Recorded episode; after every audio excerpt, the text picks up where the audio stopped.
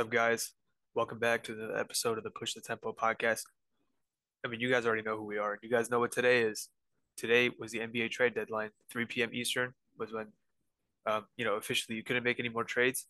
So, you know, we're here to break down a, a couple trades, you know, just talk about what's going on in the league. And, you know, it's been a pretty eventful trade deadline, you know, after a lot of people thought, you know, there wasn't going to be much movement. Um, you know, uh, we don't really see a lot of things shifting. Uh, it was quite different. So I guess we'll start with what was the biggest domino of the uh, NBA trade trade deadline: Rui Hachimura to the Los Angeles Lakers for Kendrick Nunn and three second round picks. You want to start with that, or? Uh, come on, man! You're just messing around, right? nah, yeah, you're right. The um, the first domino really to fall was Kyrie Irving. So you know, long story short, the Nets didn't want to offer him a full four year, 198 million dollar contract for what you know they had their reasons. Kyrie didn't want to resign there, so he said, you know, trade me. I w- I don't want to be here anymore. So the the Nets did just that. They traded Kyrie Irving to the Dallas Mavericks along with Markieff Morris. They received Spencer Dinwiddie, Dorian Finney-Smith, a 2029 first round pick unprotected, 2027 second round pick, and a 2029 second round pick. So just I'll, I'll just throw it over to you. Who what what do you think about this trade? Winners, losers? Well, what is your analysis? Honestly, if I'm being honest, like I understand that they had to move on from Kyrie, which we'll talk about later on the podcast, like all the dominoes that kind of went down with that. But I understand why the Nets did that. I feel like there was better packages out there, and me and you talked about it um, with each other over text while this whole thing was happening. Um, we were kind of going over the other offers. You know, we had the Lakers, we had obviously the Mavs, and we had you know a couple other teams like the Clippers, for example. But um, I don't know, man at first I was kind of skeptical about this, but now that I know the direction that the Nets are going in, it's it's, it's kind of weird, man. Like, what are they supposed to do with a player like Dorian Finney-Smith? You know what I mean? Like, they originally made this trade to kind of still be able to compete, but I don't know, man. It's it's it's weird, kind of knowing where we are right now. Maybe they didn't know that you know KD would kind of opt out later on, you know, and ask for a trade. But yeah, man, man, at least they got something for Kyrie. I'll I'll leave it at that. What what do you think? I was I was thinking, in my opinion, you know, we we were talking about it, you know, over text, but once it was made clear, kind of what Brooklyn's, you know, objective was in the trade, you know, they're them taking you know this package from the Dallas Mavericks made a lot more sense. Like we talked about it, it was reported by a couple people that the Clippers offered Terrence Mann, Luke Kennard, three plus salary filler two firsts and a pick swap, right? That was the offered package. Just, you know, objectively, three first round picks to one. You know, Terrence and Luke are they're not like they're role players, right? They're fine, but uh, two role players and like three first round picks. That's a pretty good haul. But when you look at it, De- Denver, not Denver, I'm sorry, the Nets, they wanted to just remain competitive. They wanted the best players available. And that's what they got. Spencer Dinwiddie is better than Luke Kennard. Dorian Finney Smith is better than Terrence Smith. You know, they got one first round pick, two seconds. It's better than that was probably, in my opinion, the second best offer. The Clippers was the Mavs was the best with what you know they were their objective was.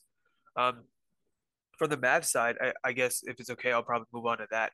I like this trade for them. You know, it does come with risks. Obviously, you know, Kyrie could leave in the off season, but I don't think. I think from a strictly an on court perspective, like their their offensive capabilities just went through the roof, right? It'll be a little bit of adjustment for Luka Doncic playing off ball, but Kyrie's a natural off ball player. One thing I think that's going underrated that he does really well is he pushes the tempo. Uh, there we go. You see that? What I just did.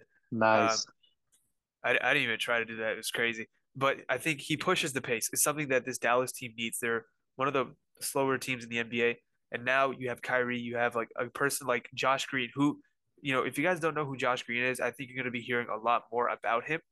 He's, you know, he's a young player that the Mavs got a ton of like ridicule for drafting him over Desmond Bane. Desmond Bane is really good. And, you know, it took a while, but Josh Green has kind of found his footing in the NBA. He's a very interesting player. He suddenly becomes really important to them. Christian Wood, they still have him. They didn't trade him. Um, you know, their defense will be a bit of a concern, but offensively, I think this is a very good trade for them. Yeah, so here's the thing, man. two things that I didn't like about the Mavs making this trade. One is obviously the uncertainty and risk with Kyrie, and two is although their offense is going to be insane, their defense is very lackluster in my opinion. I mean, they got rid of their arguably their best defender in Dorian Finney-Smith, who by the way is also like best friends with Luka. So I don't know how Luka's reacting to this. I don't know if Luka will be sad or pissed off at the Mavs, but that's that's one one aspect at it. But yeah, man, getting rid of Dorian, I, I don't know, man. Like we've we've seen the te- we've seen teams in the NBA where their offense is just insane, but their defense can't carry over, and that really doesn't necessarily make them like a, a top tier competitor. Uh, you know what I mean? Like a top tier contender. So that's where I'm struggling to see like the positivity in this trade because I'm seeing that major downside, and that's what's really sticking out to me between this trade. But yeah, that's fair. That's fair. Yeah, I definitely, I definitely see your perspective from that. Um, I, if I could just counter with one thing, uh, what have we we have heard, you know, for all year, all this year that Dallas they need more help. Luka needs more help. Like that's what we've heard. We've heard all year. You know, Dinwiddie's a good player. Dinwiddie's under having an underrated year in my opinion. Like after just a really rough year in Washington last year, he's played really well. He was really good for I shouldn't say played really well. He ha- he was really good for Dallas. He was shooting like 40% from 3, which was a weakness in his game, but he's not Kyrie Irving, right? They got a second guy. Who knows how long it's going to last? Like, who knows if Kyrie's there next season? Um, but they went for it, and I can appreciate them doing that. I, you know, it takes it takes guts to do something like that, and I appreciate them for doing that. That's fair, man. That's fair. Um, and I just want to touch up on the Josh Green thing real quick, and then I guess we can move on. Or if you had any other points, you can go ahead and say so. But um, I like that they opened up some minutes for Josh Green because Josh Green has a lot of potential, in my opinion. He's going to be a solid role player, if not maybe a little bit better than that. But I think he's a great player overall. But yeah, yeah, uh, go ahead. All right, no, that's fair. I think I guess we can talk about the next big domino that happened, you know, early on the East Coast, the Kevin Durant trade. You know, after everything we heard that the Nets were not looking to move on from Durant, that maybe if they were going to, it was going to be this offseason. He got traded out of nowhere. It, basically at 1 a.m. this morning on the East Coast, Kevin Durant was traded for Mikal Bridges, Cam Johnson, Jae Crowder, who was just traded today to the Bucks, four first round picks, a 2028 pick swap that was traded to Brooklyn for Kevin Durant and TJ Warren. My my immediate reaction, you know, I think this is what we're going to talk about. We might have some disagreements. Is holy shit, Phoenix just got a lot better because the biggest issue with Phoenix these last two years, particularly in last year's playoffs, you know, when they lost to Dallas in seven games, is when Devin Booker got blitzed, they didn't have anybody else who could consistently create offense. Chris Paul looked like he aged just overnight um, during that series. You know, Cam Johnson, Mikal Bridges, these guys are good role players. They they are just don't bring that level of shot creation. Um, sneakily, Mikal Bridges was doing a lot more shot creation while Booker was out, but they're nothing in that realm compared to like Kevin Durant. So in my opinion, this is a haul for Phoenix. They only gave up four first round picks and no swaps.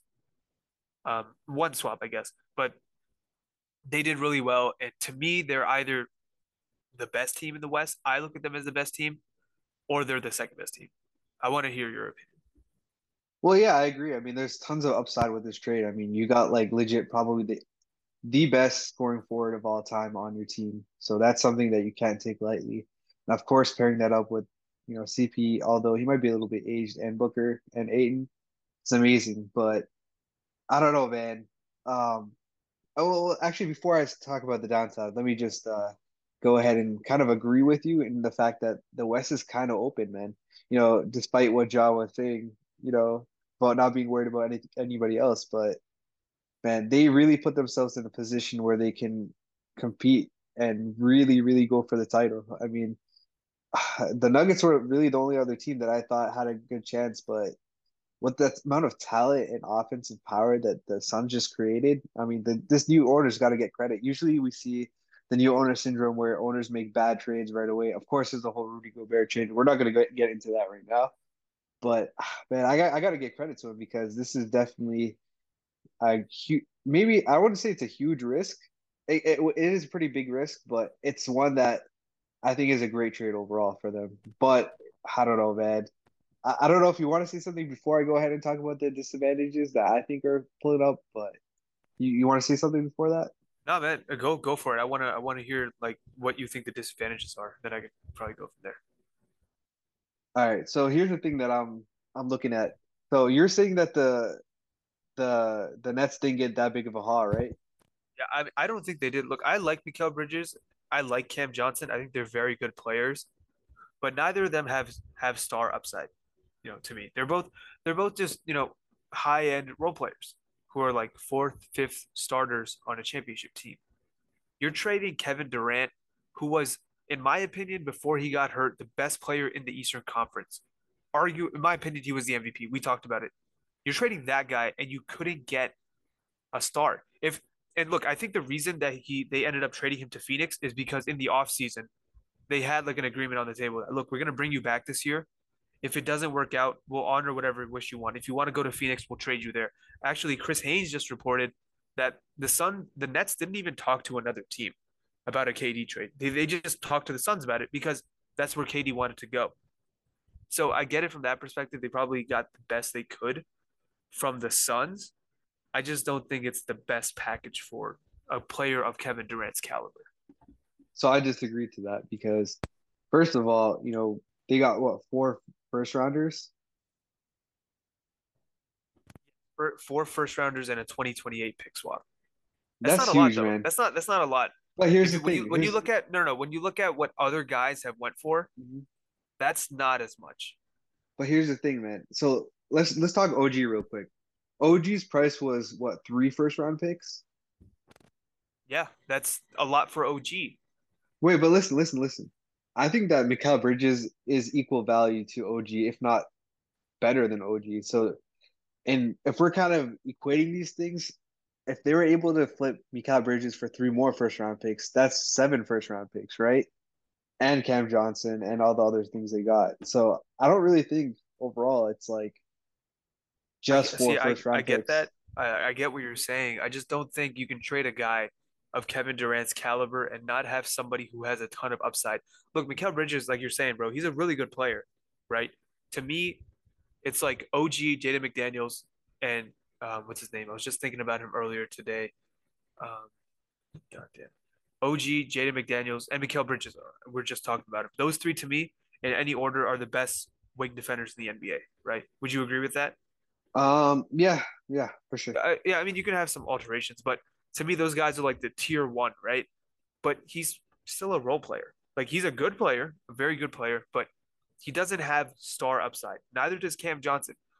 So, and, and like I just mentioned, the Suns, they wanted to trade with the Nets. The Nets wanted to just, you know, do right by KD and trade him to the Suns. But not getting back a star player, I think, hurts them. All right. Honestly, you have a point. It's just I don't know, man. If they knew that they were gonna they weren't gonna win with KD on their team and they were gonna make this trade, I think it's a valuable effort that they kind of put out there because at the end of the day, you know, if you're gonna move on from KD, you want to get some picks back. I know they didn't get that star player, but at the end of the day, they got some valuable assets they could flip. Maybe obviously not now because trade deadline's over, but maybe coming off to the next offseason. But yeah, man, I guess you do have a point. But the good thing is they have Cam Thomas who's putting up like back to back to back 40 point games. So maybe he could be that star player. I don't necessarily think so, but yeah, man. No, you do have a point there though. I'll I'll give you that. Yeah, I mean, I get, I think we spent a bit too much time talking on him. Um, I think we can move on then, I guess. Wait, But let me say man, one more thing real quick Go about the for it. Go for it. I think it's risky what they did because first of all, all these their three main players have injury concerns. Chris Paul is super old. Obviously, we know his playoff history. Devin Booker just has that groin injury, kind of like how LeBron did, where it just, you know, wouldn't go away for a little bit. So it seems like Booker's on that. And then obviously KD. KD's been hurt a lot the past few years, so I don't know, man. And then of course there's Ayton, who his coach doesn't really like him. We'll just leave it at that. I don't know how far they'll get in the playoffs. That talent wise, they're definitely there, but injury is a huge concern. But yeah, man, that's that's all I really wanted to say. Okay, no, that that's definitely fair. Um, I think we spent a lot of time on this, but man, it makes the Western Conference a lot different. I was actually I was thinking about this a couple of days ago, and I guess right after this we'll move on. Sorry, I'm going on a bit. I was thinking about this before the Kyrie trade. I was like, man, you look at a team like Cleveland. No, I think it was after the Kyrie trade. I was like, man, you look at a team like Cleveland. Like wherever you would put Cleveland now, I think that right now they're the fourth best team in the Eastern Conference. I'd say. I think they're after Boston, Philly, and um, uh, Boston, Philly, and Milwaukee. At that time, I was like, you know, you could quibble because then the Nets still had Durant. I was like, you could quibble, say, are the Nets better because they have KD, or are the Cavs better because they have better, just like you know, a star talent, whatever.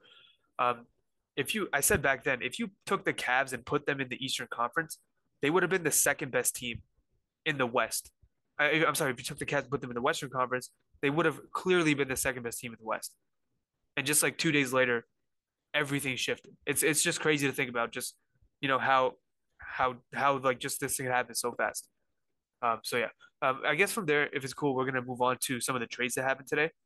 Um, so I put up an article that has you know all the trades that happened. I guess we'll start just from the beginning. We won't run through all of them. You know, some of them are kind of minuscule, but we'll go through you know some of the ones that kind of I guess will make a difference, right? So the first one we'll talk about was the three-team trade: the Clippers, Grizzlies, and Rockets. So the Clippers received Eric Gordon and three second-round picks. The Grizzlies received Luke Kennard from the Clippers, and the Rockets received John Wall, Danny Green, and a 2023 pick swap. Um, so just off the bat, what were your thoughts on this deal? Uh, first of all, I had a little laugh because you know John Wall going back to the Rockets. I thought it was pretty funny. Um, and obviously the Grizzlies add a little bit shooting with Luke Kennard. My question for you, because you're you're you know Clippers fan, what makes Eric Gordon a lot more valuable than Luke Kennard? Because Luke Kennard over the past two seasons has been like a top three point shooter. But like, what makes Eric Gordon, who's pretty old at this point of his career, like, what makes him better than Luke Kennard? Or was this just like a trade to kind of get rid of John Wall? You tell me. So I think I think Luke. So I haven't kept up with Eric Gordon much this year. I know he's a very you know in previous years he was a very good defender, and you know he could drive, you know, off attack closeouts, go get to the rim. We need that. If if that's still there, this year, he has not been good defensively. Some of that I can attribute to just effort level. He plays on the worst, like probably one of the the worst team in the Western Conference. Um, the Rockets are a mess, but I think they brought the brought in Eric Gordon, hoping he could still bring some of that. Because on a team like the Clippers, we're still very starved of rim pressure. This this is a move that like I guess we could make. I I'm gonna miss Luke. I think Luke was pretty underutilized as a Clipper. Like in Detroit before he got hurt in the 2020 season. I think that that year before he got hurt, he did a ton of stuff off the like on ball. He put together a ton of on ball reps like before he got hurt that year, and we just never really gave him a chance to consistently show if he could do that. I think he can, and I really like this move for the Grizzlies. You know, the defense is going to be a little bit weird, but they, they just added a guy who is going to get clean looks off Ja Morant dribble penetration who can run off ball. The he was the best three point shooter in the NBA last season by percentage. Um, I this this move I'm a bit skeptical about. You know, the Clippers made three moves today. This one's the one I'm probably the lowest on. Also because of the first round pick, we'll talk about that. But that that's kind of where I'm at with it. I'm I'm a bit down on this move. That's fair. I, I didn't really see too much that I liked about this trade for the Clippers' sake. I mean, obviously, Eric Gordon is old man, which is always a risk. But um, yeah, I mean, I I liked it on the um the Grizzlies side though. Like Luke Kennard, of course, we talked about it. You know, highest three point percentage of last year, and this year has been pretty good as well. So I liked it in that sense. But yeah, man, um, I don't know if you have anything else to say, or we can move on. Yeah, I'll, I'll just quickly, and I don't want to say it just because it's the Clippers, but I want to I want to just talk about the 2023 pick swap. So we gave up. So we owe we have a pick swap this year, right? Before this trade, we had a pick swap with the Oklahoma City Thunder, which means the Thunder got the better of the pick that we trade that, you know, whichever, like say that our pick fell 12th and their pick fell 8th. They'd keep their pick, but if our pick was better than theirs, they could take our pick, we'd get theirs. So we traded our pick swap today. And this is one reason I'm just not I'm down on the trade is we traded our pick swap to the Rockets for the Bucks pick swap. Uh. Which means that we will likely fit, get a pick that's like the 28th overall pick or something like that. So that's that's to me that is the point that just really hurts about this trade.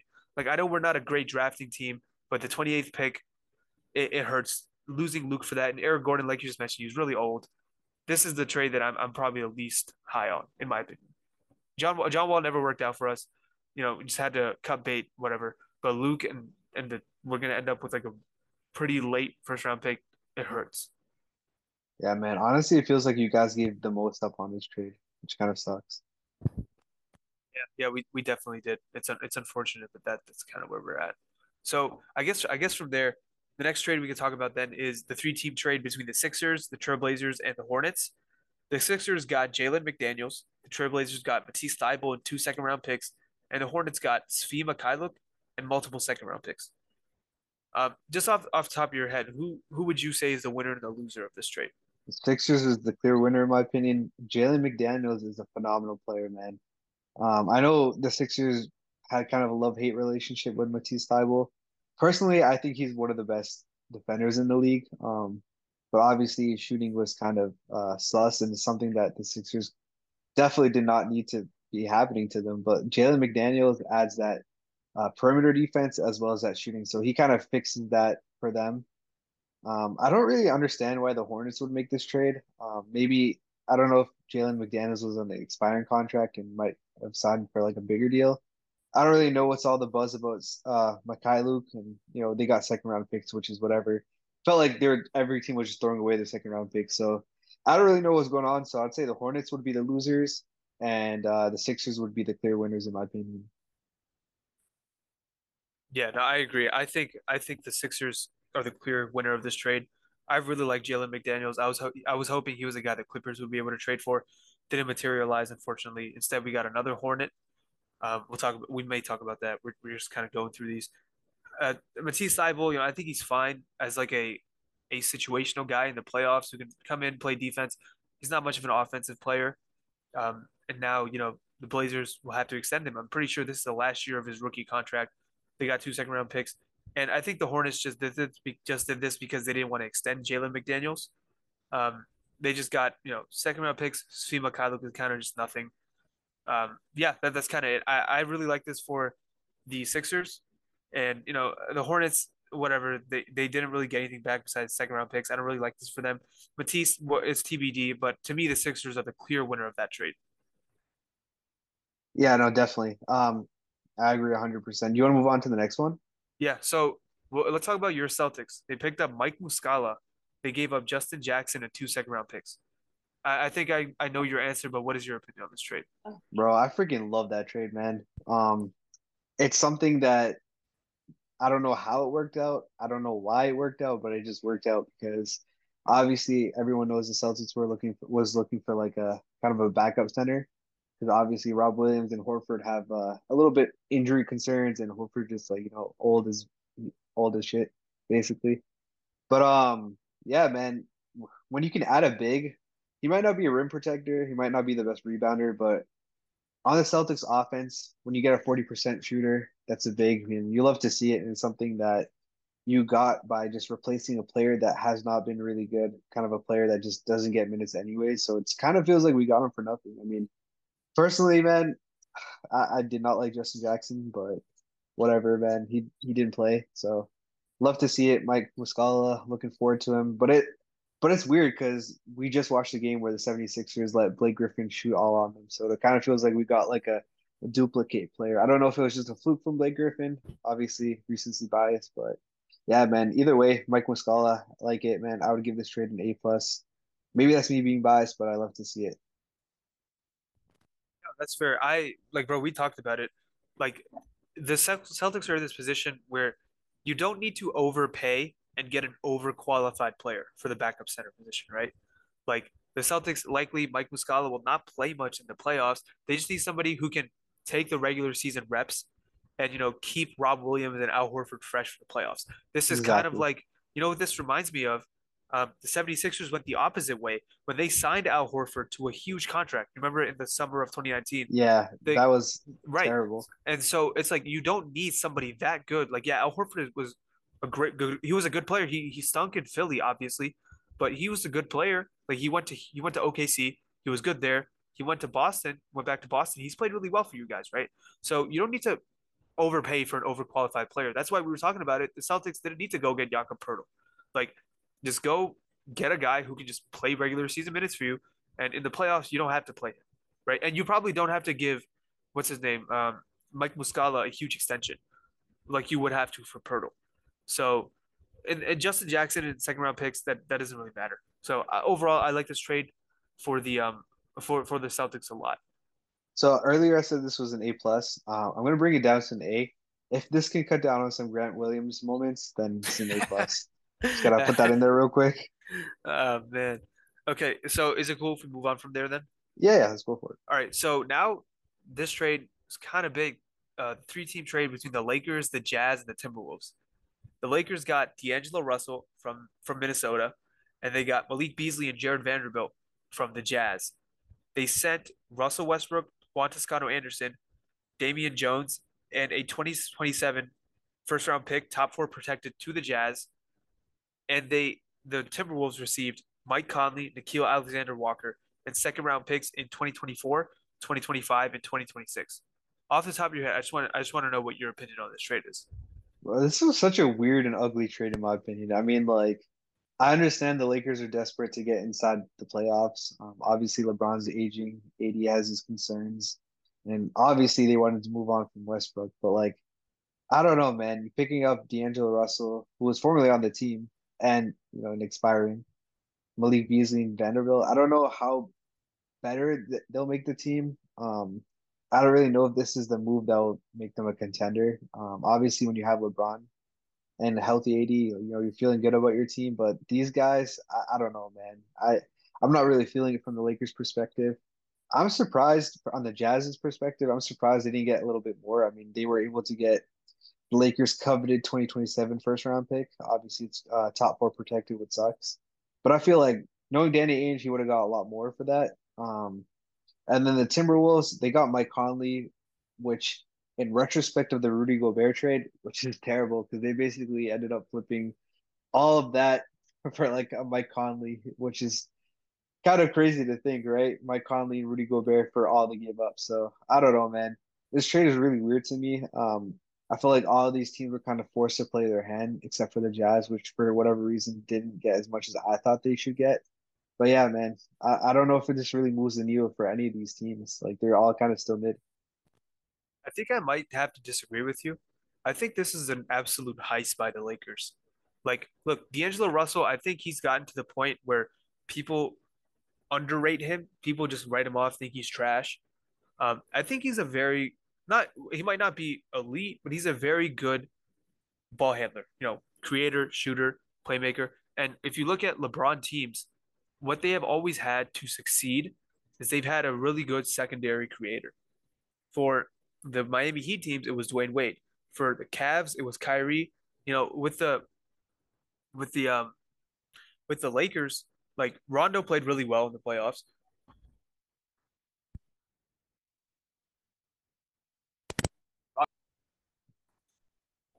So and like for the Lakers, Rondo, you know, he was he shot 40%. Anthony Davis really took a leap as a shot creator.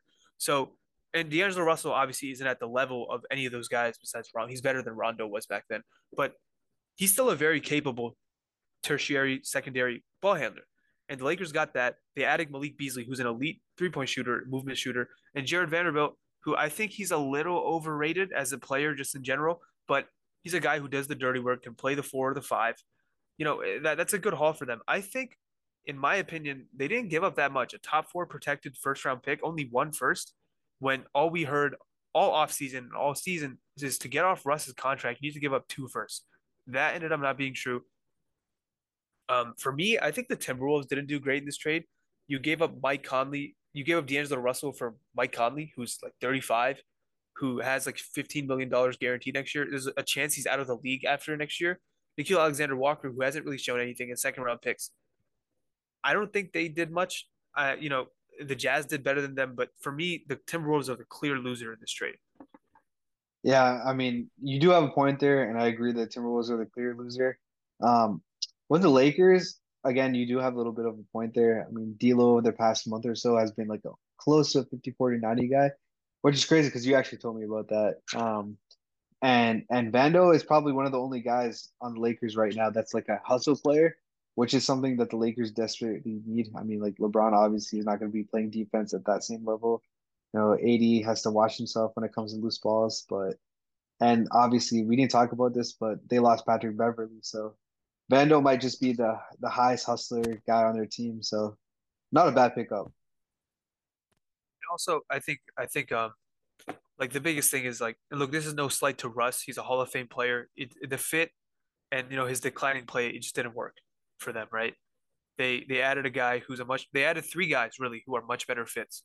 And that matters. Fit matters. The talent, if anything we've seen from the Russ trade is fit always trumps talent. Always. So I guess I guess we can move on from there. Um, I guess we can talk about the Warriors trade. They had a, there was a four team four team trade. The Pistons received James Wiseman. The Hawks received Saddiq Bey. The Warriors received Gary Payton, the second, and the Blazers received Kevin Knox and five second round picks. I wanted to hear your opinion on this trade.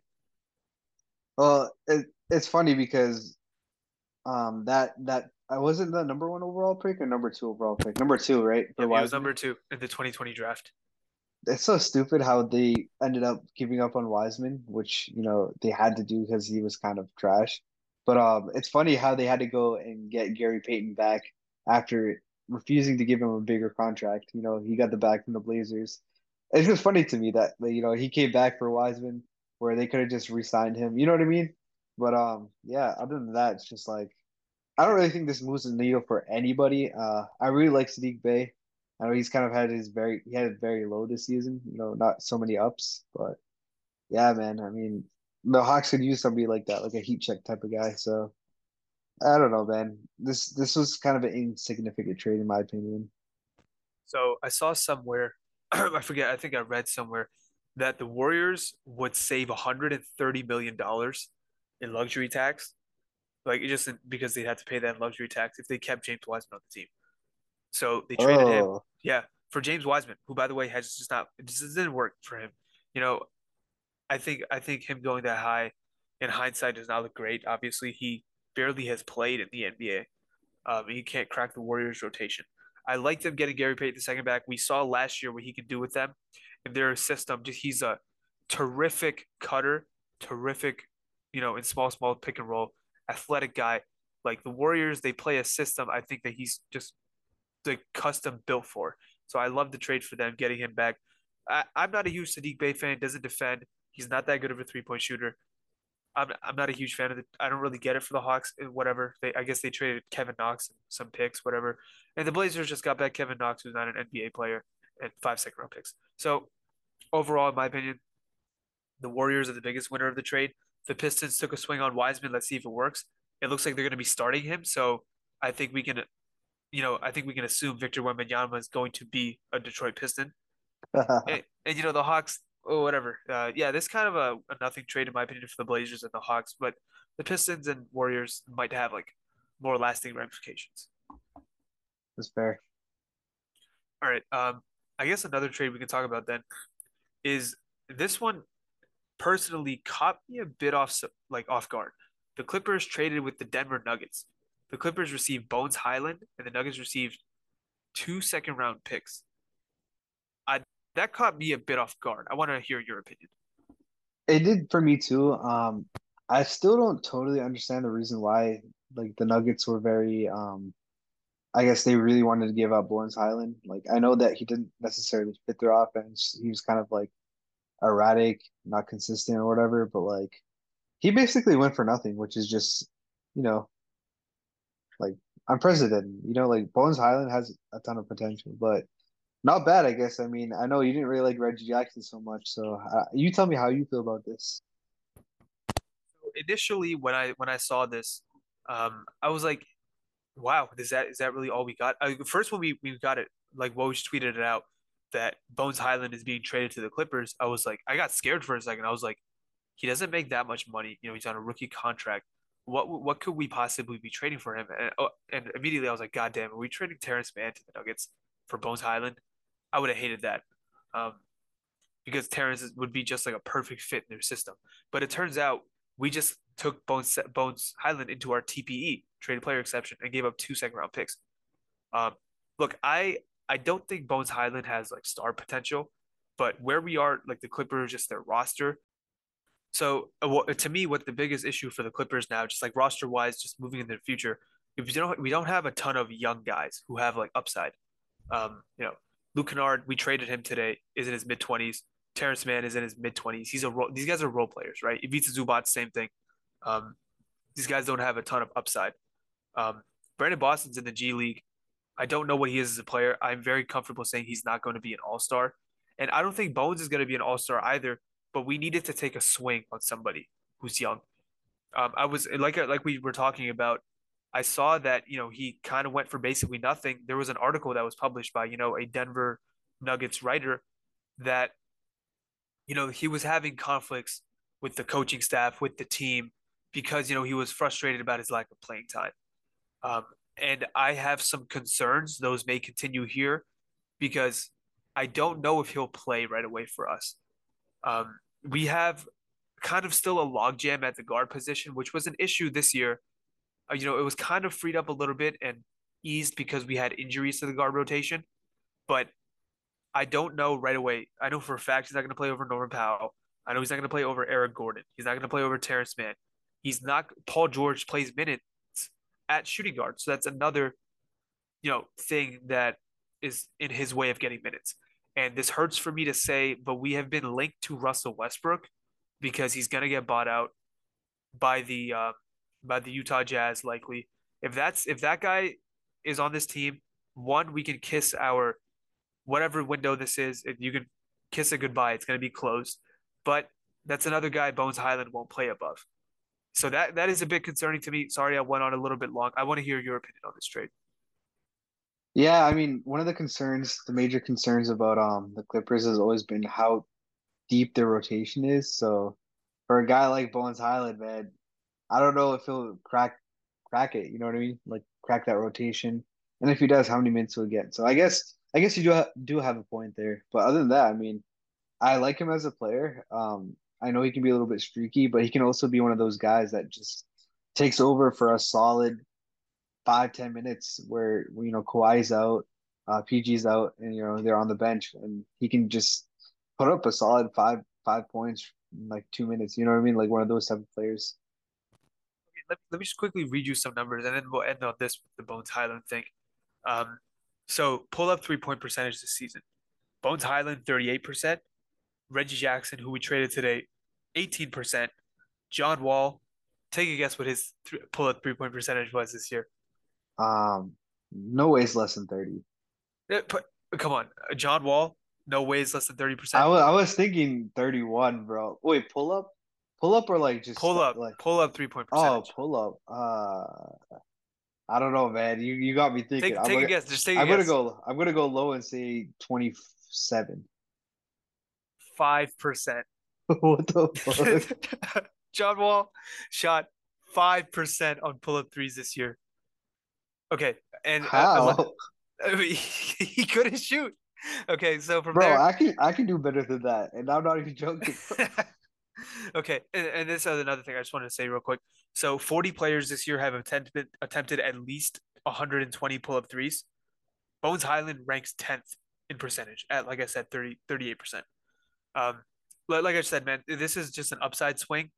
I I do have you know some concerns about playing time and how that'll affect him initially because I don't see him breaking into the rotation. But I I like the move for us. We didn't really give up anything. You can buy second round picks now. That doesn't matter. Like you were seeing second round picks thrown around like crazy today. Um, you can just buy them. You know, you can get them from anywhere. So overall, I like this move for us. From there, is it cool if we move on? Yeah, sure, sure. All right, next, I guess we could talk about the Toronto Raptors and Toronto Raptors and uh, the San Antonio Spurs making a trade. The Raptors bring back Jakob Poeltl. The Spurs receive Khem Birch, a 2024 protected first round pick, and two second round picks. I just wanted to, you know, hear your opinion on this trade. Yeah, I mean, they didn't really give up too much in my opinion. I mean, Khem Birch is only good against the Celtics. Um, but other than that, I don't think he's a great player. He's one of those guys that randomly goes off against Celtics. So yeah, that's why I know him. Um, other than that, I don't think any other fans would really know him beside Magic fans because that's the team he was on. Poeltl, I don't know, man. I think he's a decent player. I don't. I know, like, I don't really understand why he needed to go back to the Raptors. I don't understand what the Raptors' plan is. We talked about it in earlier pod. Was it to retool or rebuild or you know kind of compete? I don't know what's going on there. Either way, whoever has him in fantasy is going to go off because that dude is going to play like 40 minutes a night on, under Nick Nurse. So I don't know, man. I just felt like this was whatever trade. Yeah, I don't I don't think this was a great deadline for the Raptors. Um, I think I think Masai is going to regret not selling high on OG Anunoby. Look, I think OG is great. Like we were just talking about it, like same with Mikal, but he's like at best a fourth starter, and you're getting offered three first round picks for this guy. Like you have to take advantage and not get greedy at that point. Um, I like this trade for them for the Raptors. They badly needed a center, just in the worst way possible. Jakob is very good at that. They're going to have to extend him now, obviously, but he's a good player. Khem Birch kind of not even playing for them really. He's not that good. Protected 2024 first is kind of what I expected. A first round pick it was would be his market, and two second round picks. So I like this trade for them. It kind of is more towards like you know Pascal Siakam's timeline than Scottie Barnes' timeline. And the Raptors are still this weird team. Like they want to compete now because that's what this trade is telling you. They didn't trade anybody. Gary Trent is still there. Fred VanVleet, OG, all these guys are still on the Raptors. They want to compete, but they're like, what are they? Are they the 12th? They're still the 12th seed, right? They're, I think I so. Yeah. So it's like oh, they didn't they didn't pivot. They didn't make the trade. I'm sorry. They're the 10th seed now. They're tied with the um the Wizards for the 10th seed basically. So they didn't really make any you know meaningful direction changes. So I, I don't get it. I think this helps the Spurs more in the Victor Wembanyama sweepstakes. Uh, yeah, that, that's kind of that's kind of all I had to say about that. Yeah, that's fair. I mean, you pretty much touched upon all the points. So from there, I guess we'll probably talk about maybe one or two more trades. Um, let's talk about the uh, third Clippers trade. Sorry, we're talking a bit about the Clippers today. Um, they traded Reggie Jackson and a 2028 second round pick for Mason Plumlee. Just I, I wanted to hear your opinion on this trade. It's funny because me and you talked about this maybe like two months ago. I was like, dude, you know who to make a good backup for the Clippers? And I said Mason Plumlee, man. And honestly, I think he's a good he's a good player. I mean, he he can rebound, he can pass. He's been working on that free throw, that jumper. Uh, I'm not gonna say his jumper is good, but his free throw numbers have definitely been a lot better. Overall, he's a solid player, and I know how much you love Reggie Jackson. So I know you're very thrilled to have him off the team now. Okay, I'm gonna I'm just say this about Reggie. Look, what he did in the 2021 playoffs for us is is very special, right? He did a lot for us, and I I will forever appreciate him for that. Um, but it gets rough. It, it's been rough for he's had some good stretches this year, but overall it has not been great. I think more more of that, in my opinion, is because of Ty Lue just not being willing to pull the plug when it's not going well with him, and instead just letting him continue to make mistakes. Because at the end of the day, you know, players are who they are. It's up to the coach to put them in the best positions. And I don't think Ty Lue has done a good enough job of that, not just for Reggie, but for the Clippers in general. And but so it was basically time to move on, right, from Reggie. I like the Mason Plumlee addition for us. Um, I I don't know why the Hornets just moved on from. I guess they want to stink too. They want to continue to tank.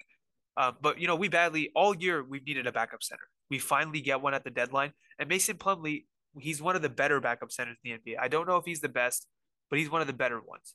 Um, I hope he gets a chance. He's actually a pretty underrated passer. You know, he's a pretty good offensive rebounder.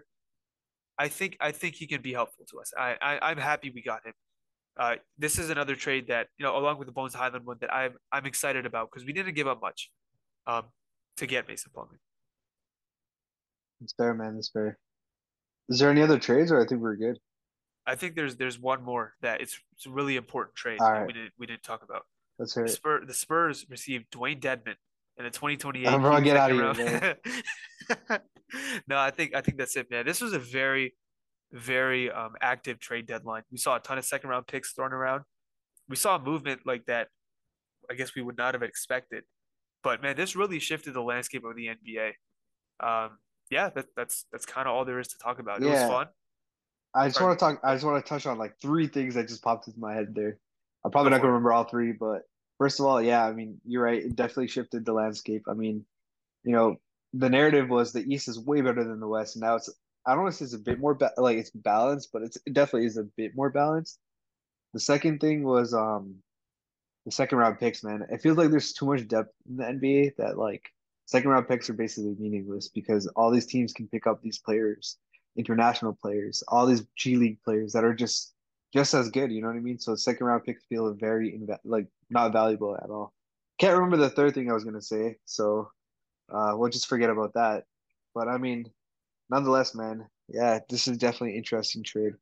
I, I want to talk about one quick thing before we end this pod. I know it's getting a little bit long, but No, no, go for it. so man, I, I kind of got gotta give a negative to the Bulls because they didn't make a single move at all. You know what I mean? They were linked to a ton of rumors. They have a valuable player in Caruso they could have, you know, kind of moved on for, it, but it feels like a wasted time for them because they didn't do anything. No, I was actually I was actually going to talk about that. Like I was gonna bring that up. They they to me, them and the Raptors are kind of the biggest losers of the deadline. The Raptors less so because they got a center, but man, what are the Bulls doing? They now like they didn't trade Vooch. Like it, it's been it's been talked about all year because he's on an expiring contract. He's in his 30s. Like they didn't trade him. So now are you going to let him walk for nothing in the offseason? Are you going to extend him when he's into his 30s? DeMar older, Zach LaVine. There was actually talks about Zach LaVine possibly getting moved to the Knicks. Those never materialized. It didn't happen. Um, but yeah, this is the Bulls, man. They're in a weird spot. They're they're very they're a very weird and confusing team. That you know, even Yeah. going to the year, we talked about we we were lower on the Bulls, right? And it looks like just it came to fruition that what we thought about them. Yeah, I mean, 100%, man. It just feels like such a waste, man. So, yeah, I think we got to end it there. Um, one more piece of good news that just I just got a notification from right now. Chris Haynes, uh, John Wall is getting waived. So I know you're pretty happy about that because you, I know you definitely did not like John Wall. Look, man, look, I I wish John Wall the best as a person. You know, after reading his Players Tribune article, I was rooting for him. You know, Bro, when don't he don't through- fucking lie. I No, no, I your was- no, tweets, no, no, bro. stop, stop. seen your No, no, no, tweets, bro. No, I root for the guy. I root for the guy. Whatever criticism that I've ever had of him was of his basketball play. And at this stage of his career, like I root for him as a person. I've said that like a million, a million times. But his basketball play, he's just not a good basketball player anymore. You know, I hope he finds joy in whatever, you know, it, what's next for him. I don't know. I, I don't know if he's in the NBA anymore, to be quite honest. But yeah, that's uh that's uh that's kind of that. Is it cool if I just touch on one more thing? I, I know we're Yeah, going on a little bit long. We're so good, Russell. Russell Westbrook is also going to be bought out by the uh, Utah Jazz. The Bulls and the Clippers have been linked to him. Do you think either of those And the Heat, and the? Heat. and the, and the Heat? Yes, the the Heat also didn't trade Kyle Lowry, which is interesting. Um, But yeah, um, what is? I just wanted to hear your opinion on Russ. Oh, man, it's tough because I was saying this before. I think that he's he's not good enough to be on like a contending team. Like I don't think he really brings value. I don't think he's good enough at this stage of his career. I think he's kind of a more of a negative. But at the same time, I don't think he's bad enough that like a tanking team would want him because they would win win games. You know what I mean? Um, if there's one team that could use him, I feel like it would be the Jazz because they kind of want to compete, but they kind of want to tank. You know what I mean? They're they're kind of in the middle. But I mean, if he's gonna get bought out there, I don't really know like why a team would want him.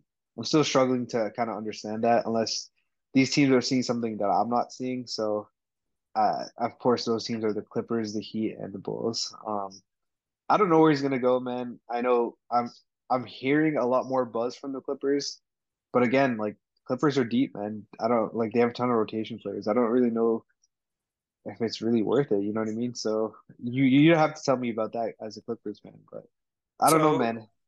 So my my opinion, look, I think some of what Russ can bring in a limited role, you know, as a guy, he has a ton of like he has a ton of the same weaknesses as John Wall. He's a guy who's not good defensively, who falls asleep off ball. He is very inefficient and he's, you know, a very bad jump shooter. Teams don't guard him at the three-point line. When the ball is out of his hands, teams don't guard him. They don't pay attention to him. He has a ton of the same weaknesses as Wall. I think he's better than John Wall, but but in a vacuum, that doesn't really matter to me. Um, I think some of it could be helpful, right? So, But I, I worry if you sign him that Ty Lue, who, you know, we're not going to go into the whole Clippers thing right now, but Ty Lue has, long story short, he's had a reluctance to go away from point guards all year. You know, like we traded both our point guards really at the deadline. We traded John Wall and Reggie Jackson. We don't have a traditional point guard on the roster anymore, right? That's why I think, unfortunately, that the Russell Westbrook addition is going to happen because we don't have that right now. Um, and Ty Lue, I know Ty Lue's going to push for it. I know Kawhi's going to push for it. But long story short, he's not been willing to go away from those guys. And my concern is is that the same thing is going to happen with Russell Westbrook. I personally think the Clippers aren't going to win a championship this year. The Suns and Nuggets are just so much clearly better than us. Um, but my concern is, is if you get into a second round playoff series, is Ty Lue gonna rely way too much on Russell Westbrook? And if he's willing to go away from Russ, if he's willing to minimize his role or cut him out of the rotation completely, how is Russ gonna take that, right? Because Russ, rightfully so, has an ego. He's an incredibly accomplished player, but like we just talked about, like you just said, his skill set now, the player he is, it just doesn't help, you know, contribute to a team that wants to win, right? And the goal of the Clippers, like they will continue to say, is they want to win a championship. And to me, Russ and his game is just the opposite of that right now. I 100% agree, man. Um, I'm with you all the way. It's it's a, it's a weird situation, and it's a weird. It's very. He's a very weird and controversial player, man, and we can get into that. But I think this is the right way to end the pod right here, man. I think, yeah, yeah. I think, I think, I think this is a good place to end. Sorry, we went on a little bit long, but you know, I appreciate you doing this with me. And you know, if you guys, I think you know what you can you can do this. I don't I don't know all the socials and whatnot. All good, man. Um, sorry, I just had a huge sneeze. I had to mute myself. Um, anyways, we appreciate you guys for listening to the pod. Uh, it really means a lot to us. Obviously, you know, we do this for fun, but you know, having y'all listen is pretty dope. And this was a very hectic trade deadline. It was definitely fun to report all these trades and kind of have our little bit of predictions, kind of just you know look at these teams from the outside in. So, anyways, peace out, guys. Um, make sure you guys check out our Instagram, Whole Guys Network. We have other pods, all that stuff. We're on YouTube, anywhere you want to stream. With that being said, peace out, guys, and we'll catch you guys on another episode of Push the Tempo Pod. Peace.